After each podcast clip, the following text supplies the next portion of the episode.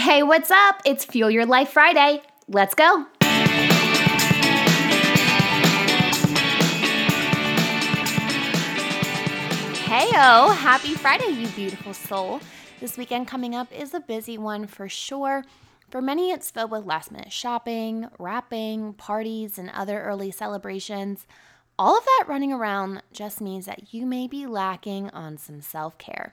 Self-care is a term that gets thrown around a lot, and while I'm a huge supporter of self-care, true self-care doesn't always show up in the forms that most tend to flock to. Well, about a year ago, almost to the date, I did an episode with psychotherapist and mindfulness expert Sheryl Turner.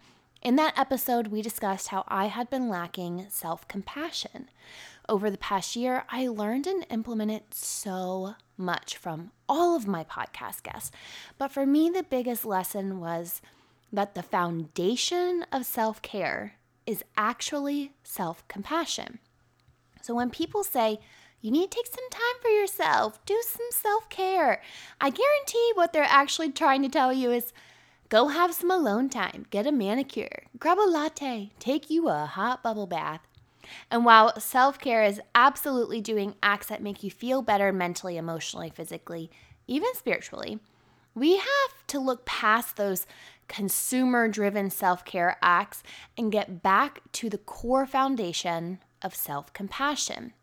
So here are 3 things to reevaluate and be mindful of this weekend and ongoing when it comes to revitalizing yourself.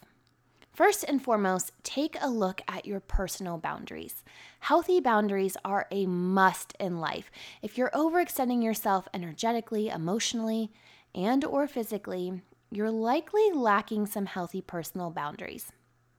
Making time for the people you love and care about is critical, but doing it at the expense of your health, your budget, and even responsibilities is not in alignment with your best self. I recently had to reevaluate if I could make a trip for a friend's event. Now, it would financially burden me, but it would also require me to just have this crazy travel schedule, and that really started to stress me out on so many levels. On one hand, I didn't want to let my friend down. On the other hand, I really didn't want to disrupt my finances or even overstress myself in a situation that I had full control over. So I made the choice to choose what's in the best interest for myself in that situation, and that could to some sound selfish, but it's selfless. And this is not to say that it wasn't hard to tell my friend no, but since I tend to surround myself with grace-filled friends, she understood. Boundaries may not always feel good in the moment, but I promise you the long-term benefits are worth it. Number 2 is to look at the ways that you're overextending yourself. Now, this kind of goes back to personal boundaries if you're the type of person who can do it all or really hates to say no. If you're one of those people, realize that you're doing yourself a disservice by staying so busy. If you're an overgiver, you're also likely lacking in the self-care. I've noticed personally, as a reformed overgiver, I was quick to give, but not so quick to ask for help from others. I'm now way more vocal than I was before to just ask for help, and as a result, I have found myself less stressed.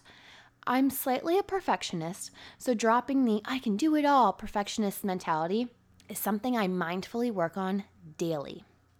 And finally, coming in hot at number 3, look at your overall health. Are you getting enough sleep? Are you exercising? In this past week's episode, we spoke to Brianna Wilkerson, who also emphasized our gut health and how much of a vital role our gut has to our health. So maybe your self-care this weekend means that you're getting some probiotics and making sure that what you're eating is fueling your body and not depleting it. Self-care is an intentional daily practice. It connects the mind, body, and spirit and helps catapult our lives in a healthy direction. Now, if you enjoyed this episode, share it with a friend and be sure to rate the podcast on Apple Podcasts or wherever it is that you tune in and turn it up. And hey, if you're on social media, let's connect. I seriously love becoming virtual friends with so many of you. Reach out to me. Let's be friends.